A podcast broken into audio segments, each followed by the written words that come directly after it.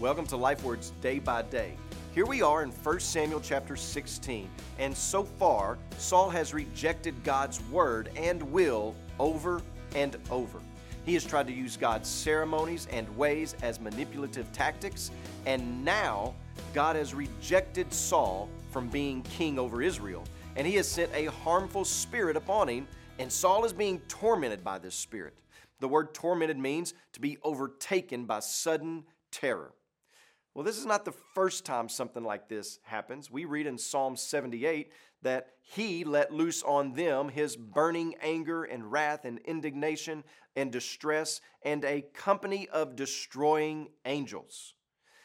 In the midst of all this with Saul, the solution that is given to Saul by his court is to find a really good guitar player so that he may be well. Does that sound just a little bit silly? Saul, You've been a constant rejecter of God. You have led his people selfishly, and now his convicting spirit is harming you, keeping you up at night, not giving you any relief. How about we see if Glen Campbell is available? That should do the trick. And yet, that is exactly what the world wants to prescribe for you in terms of bringing you relief. Let's make you feel better. Let's not bother with truth. Let's not bother with your actions, your attitude, your rejection of your Maker. Let's not bother with reality.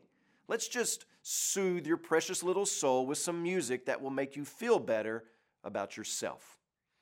How about this instead? Repent, Saul. Do you not realize that you have abandoned God? Have you not realized that you are eaten up with yourself and your image and your own self glory? You must repent. You're being tormented because of your willful pride and refusal to fall on your face before God and seek His mercy.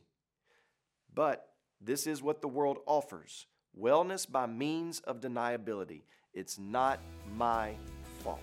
And this is what happens when you look to the world. As you pray today, please remember Sirpong Yaobang and his family, our missionaries in Thailand. And also remember the Dagare Life Word broadcast that's heard throughout Burkina Faso and Ghana.